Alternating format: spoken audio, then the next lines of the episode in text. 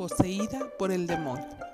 Carl Jung llamó a este aspecto de Amazona de la personalidad femenina el animus, la parte masculina de la mujer. Muchas mujeres modernas pueden objetar este concepto, pero ha sido reconocido ampliamente por culturas en todo el mundo que en cada mujer hay un hombre y que dentro de cada hombre hay una mujer. Es decir, que todos tenemos aspectos masculinos y femeninos en nuestra personalidad.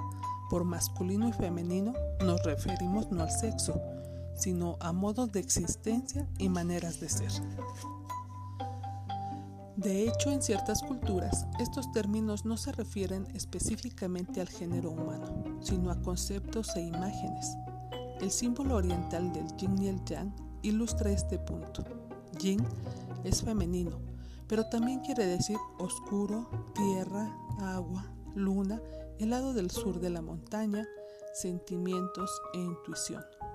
Yang es masculino, pero también quiere decir luz, cielo, aire, sol, el lado norte de la montaña, lógica y pensamiento racional.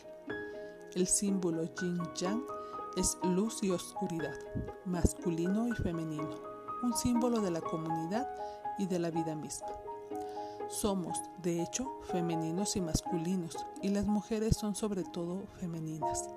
En el pasado se pudo haber dicho, por cierto, que la parte masculina de la personalidad femenina no era sino una pequeña parte de su funcionamiento total.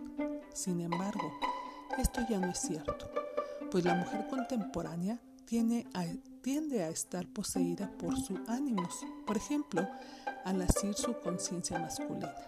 Ella sospecha, de una manera vaga, que debe haber otras partes de ella misma que permanecen dormidas, pero no sabe cómo llegar a ellas. Capturada por sus impulsos de poder, anhelando unirse, pero al mismo tiempo atemorizada a menudo, se siente en las garras del demonio mismo.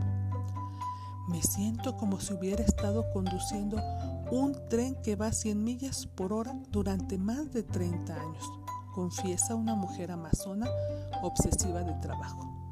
Si trato de parar y ser en lugar de hacer, hacer, hacer, tengo miedo de que el tren se descarrile y toda mi vida explote en un terrible fuego. Es difícil comunicar en el papel de la verdadera diferencia en sentido psicológico entre ser y hacer. M. Esther Harding en The Way of the World Woman caracteriza la esencia femenina en la mujer como psicológicamente preconsciente. Esta funciona de manera natural e intuitiva, utilizando sus sentimientos en oposición a su inteligencia. No piensa de manera analítica o con estrategia sobre todo lo que hace, solo es. El desviar la cabeza para sentir sus sentimientos provoca un gran problema en la mujer amazona moderna, quien necesita estar siempre en guardia. Como Hipólita, a menudo vive en un mundo sin hombres, sin nadie que la defienda. Tiene que luchar sus propias batallas, sacar la cara por sí misma. Esta postura defensiva en la vida no se presta para la receptividad femenina ni para los sentimientos que la acompañan. Estar fuera de control es lo que la mujer actual no se puede permitir sin duda, no se puede permitir sin nada más. Cuando un músico amigo mío me dijo que se iba de gira otra vez, comenté que sería maravilloso sentirse productivo otra vez. A lo que él respondió, me siento productivo solo por estar vivo. Yo, por otro lado, no me sentía productiva nada más por estar viva. Tenía que hacer algo para sentirme productiva y valiosa. En esos días necesitaba hacer, no nada más ser para sentirme viva. Hipólita, poco tiempo después de haberse rendido en la batalla ante Teseo, dijo, no soy nada. Para una amazona, el ser nada más es ser nada.